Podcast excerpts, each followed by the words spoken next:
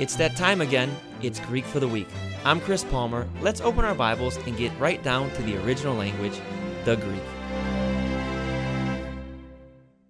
God bless you. It's the Greek Week podcast. Thank you so much for tuning in. We are going to get into the gifts of the Spirit today, talking about the nine listed gifts of the Spirit in 1 Corinthians chapter 12. But before we do that, just want to tell you if you enjoyed our seven churches study that we did the last seven weeks, I hope you did. Hope it was a blessing to you. You can learn more about that in the book, Letters from Jesus, Studies from the Seven Churches of Revelation.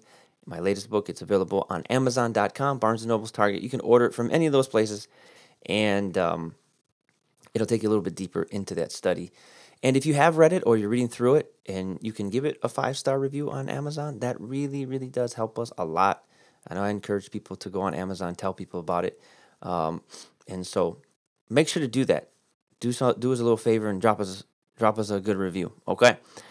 Now let's get into First Corinthians chapter twelve, and we're just gonna skip the theological debate on whether or not the gifts of the Spirit are for today. I fully believe they're for today. Uh, number one, because I've seen them work, and this is not fanaticism or delusion. I've seen them work. And I can't imagine ministry without the gifts of the Spirit and without the empowerment and ability and graces of the Holy Spirit to make uh, the gospel effective in the lives of people. I mean, people have real needs. If you minister and you're preaching to people, they don't just want to hear a head full of theology or your finer points of a finer doctrine when they have big needs in their life. The gifts of the Spirit are a perfect demonstration of God's compassion for individuals. I mean, sometimes we think as Christians, there's some out there that think, well, God just wants everybody to suffer and tough and we'll, we'll sort it all out in heaven. Well, I don't think that's very loving. I think God is for the moment right now. And he cares about your individual situation, including sickness or disease, if you need a miracle in your life, or there's things that God wants to speak to you. Speak to you. I mean, his spirit is at work in the earth today, and his spirit speaks. And so we see inspired speech through prophecy, tongues, interpretation of tongues, etc. And these are a blessing if they are functioned right. Now, I know there's been a lot of abuses of the gifts of the Spirit, and we've seen that uh, in many different places. I don't want to get into any criticisms of that. It's not my place to criticize. I'm not uh, in some apostolic office or veteran office where I can even begin to touch that. I'll leave that to others. And, and, and when people get in, in difficulty with that, they should seek the person that's over them. Um, so that's not for me to get into.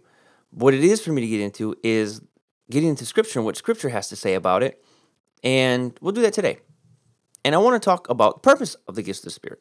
Why do we have the gifts of the Spirit? Well, it's to minister to broken humanity, it's to demonstrate the kingdom of God, a richer kingdom, an invisible kingdom that exists, that is being worked out through the declaration of the gospel Perhaps the best definition I've ever heard of the kingdom of God is what God is doing through Christ Jesus to rectify mankind back to himself. We learned that in theology school. I never forgot that. I use it all the time when I'm preaching. And of course, we see that Jesus sent to us the Holy Spirit. He's been given to us. We see this in John chapter 14, 15, 16. We see the fullness of this in Acts chapter uh, 2. And then, of course, it came upon the Gentiles in Acts chapter 10. God fulfilled his covenant to the Jews, to the Jew first, they received in Acts 2, and then you see all the 120 in the, in the upper room. They're all Jews.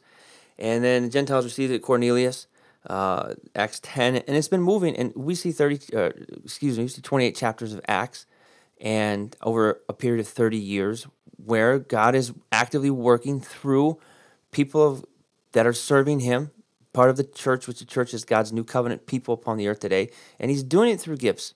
And I think the book of Acts was given to us as a Pentecostal. I identify the book of Acts and I say, well, it's our stories. This the book of Acts, their stories are our stories. That's what we say. Pentecostal preachers very narrative. We like to see ourselves in the story. That's how we do hermeneutics.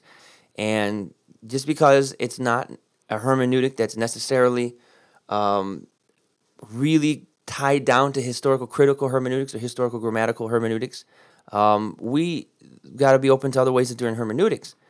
And the way that Pentecostals do that is they begin narratively and they look at the text narratively and where we can find ourselves in the New Testament story. That's a, there's a very scholarly way of doing it. It's actually a way of doing hermeneutics that is uh, gaining popularity in the universities today because there's so much of the story that we can that we can identify with. And um, Uh, maybe I'll say that for another podcast when we talk about hermeneutics in and of itself. But it's respected in the universities today, and even other camps that aren't necessarily Pentecostal, but perhaps they're Reformed charismatics. They're starting to recognize this and say, "Hey, yeah, this is a good way of do- doing hermeneutics." Um, but that's all for another day. Let's get into the scripture here. It says in 1 Corinthians chapter 12 and verse 7, to each is given the manifestation of the Spirit for the common good. That's extremely important right here where it says for the common good. And uh, but we'll read in the Greek, eschato de didotai e phanerosis to pneumatos prosto sumetheron. Okay, so first of all, we see here that it's for people's benefit. The Greek word here, sumethero, excuse me, means benefit or advantage. So the gifts of the Spirit are, they're going to give an advantage to the collective group or to the church. And that's very important because I've noticed that when you see where the gospel is really growing, this is statistically, I don't have the exact statistics in front of me, but as an evangelist, for many years, still doing it, uh, I'll be doing it intensely coming up in a few weeks, uh, three continents. You see the gospel really having an effect in places where there's a legitimate expression of the gifts of the Spirit. And it grows, like in Acts 2.47, and the church added daily such as those that should be saved. Because it's the intent of God to work his gospel through the gifts of the Spirit. But it says here the manifestation of the Spirit. So the question is, how do you even know that the Holy Spirit is present in your service? You can't see the Holy Spirit, and he's invisible, though his presence can be felt, and it's important to feel his presence. He doesn't neglect our emotions. Sometimes people make church into an emotionless, uh, didactical thing. It's not, it's not the case. But how do you know if the Spirit of God is present? Well, it says here, it's through the man, through the gifts of the Spirit, which are the manifestation of the Spirit. Now, the Greek word here, manifestation, is an interesting one. It's phanerosis. It comes from the Greek word phos, that's the root, which means light. And we understand that light is something that reveals. You have darkness, everything is by nature already in darkness, okay? And then the moment there's the presence of light, whatever object's in that room is going to reflect that light and become visible. And that's the root of the word manifestation. But it goes even further than that. And this word here was used in the sense phanerosis to not just mean light, but also to mean publicity. Because something that is in the public or public eye, which is receiving publicity, is being given attention and light is shining upon that thing. What this verse is very saying here is that the gifts of the Spirit bring attention or a unique publicity to the Holy Spirit. And when the gifts are really in operation, when you see somebody who's being used by the Holy Spirit, they're emptied of themselves, they're under the anointing, the anointing is the grace of the Spirit. All right, that's just a big word for that. They're under the grace of the Holy Spirit. They're under the they're surrendered to the Holy Spirit. God is using them for a word of wisdom. I won't get into the def- defining of all these gifts here today. Uh, utterance of knowledge, or perhaps gifts of healing, working of miracles, or even inspired uttered speech. These become a blessing to the congregation. It starts adding to their advantage, and the Holy Spirit gets the attention. Now, I've seen gifts of Spirit used the right way many times, and it doesn't cause you to lift up the person that's using them. It brings in your heart a humility, a desire to worship God, and a deeper love for the Lord. Now, I remember real specifically, there was a guy when I was really learning about the gifts of the Spirit being used the right way. There was a gentleman who came to North Central University, uh, and God really used him in the gifts of the Spirit uh, particularly the gifts of healing. And I remember we had a chapel service, and he was teaching on the presence of God, and he was teaching on the love of Jesus. And after the service, he was going to pray for people to be healed. Now there was a girl in the service. I don't, I didn't know it at the time, or nobody knew it, but she had asthma, and her whole life she had problems breathing, and difficulty. I think most moments of her life she felt tightness in her lung, et cetera, et cetera. And I remember during the service, he was praying for people. And this woman begins to cry, and such a, it just was just so precious to begin to cry. And she felt at that moment that tightness in her chest completely left. And she said that when the pastor prayed for her, that she saw a vision. And it was the hand of God giving to her new lungs. And the Lord said to her, Look what I have for you. And she received new lungs. And she could breathe differently, completely differently. And the emotion said it all. And at that moment, I mean, there was such a presence of uh, such a sweet presence, such a loving presence in the room. I started to cry. I mean, and I wasn't even the one being healed or being touched by it. And I was filled with the Holy Ghost. At that moment, I was filled. I felt the presence of God. I just, it lifted up my spirit. I became full of God. And I went on in that and walked in that for quite some time. And it just was so powerful. And the whole church was just rejoicing. You talk about a powerful moment. And and people say, oh, that's just feelings. No, no, no, no. Come on. Your feelings is something that God gave you. But it's more than that. It's an encounter with the presence of God. And I'll tell you what, even someone who's working on my PhD is, is big in academia. I wouldn't trade the move of the Holy Ghost for any of it.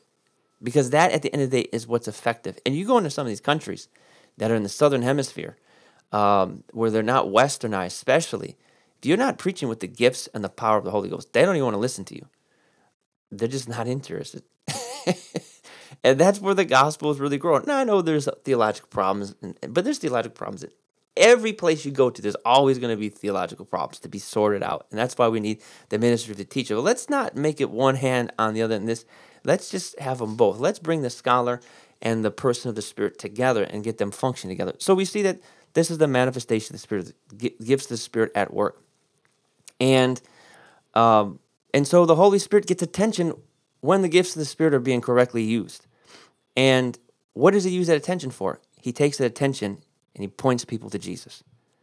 And so in these services where gifts of the Spirit at work, where there's inspired speech, prophecy, prophecy is speaking to men for their edification, exhortation, and comfort. Doesn't always have to be foretelling. There's always, it's just always uplifted, inspired speech. Could have an element of foretelling in it, foretelling something that could take place, but not always. Could be just anointed preaching. Be as it may, it is for the common good and it brings attention to the Spirit. And in turn, the Spirit brings attention to Jesus. And you say, well, why does He bring attention to Jesus? Because that's how you get saved, is through Christ. It's not through the sacrifice of the Spirit, it's through Jesus. He's the way, the truth, and the life. He's the one, through His work, that we become born again and saved and reconciled back into the family of God that's why the Holy Spirit is always going to put the attention back on Christ. That's why we have to have Christ centered preaching. That's when it's true preaching that comes from the Spirit, it's Christ centered. All right, so I want to encourage you today. Maybe the gifts of the Spirit are something that you're not used to. Maybe you've heard that they're not for today. I'd, I'd encourage you to explore it a little more. And uh, we can still be friends, you know. Um, really, I we can still be all good.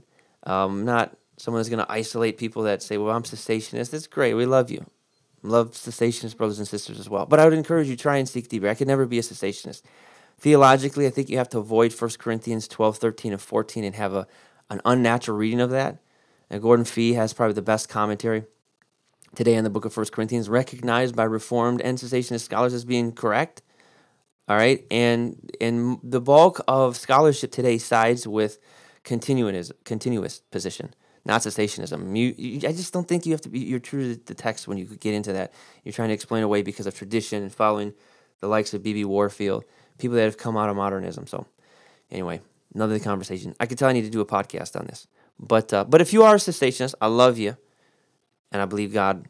And uh, if you want to stay a cessationist, there's nothing I can do about that. But I want to encourage people: seek the gifts of the Spirit, seek the Holy Ghost, seek God to use you in a way to minister to people and to minister to hurting humanity. And I believe you'll be blessed for it. Okay. Hope you enjoyed Greek for the week. Remember, go on Amazon.com, check out Letters from Jesus, uh, studies from the seven churches of Revelation, and make sure to five star. If you're enjoying it, it really helps us a lot. Take a minute, drop us a review. Okay. God bless you. We'll talk to you next time.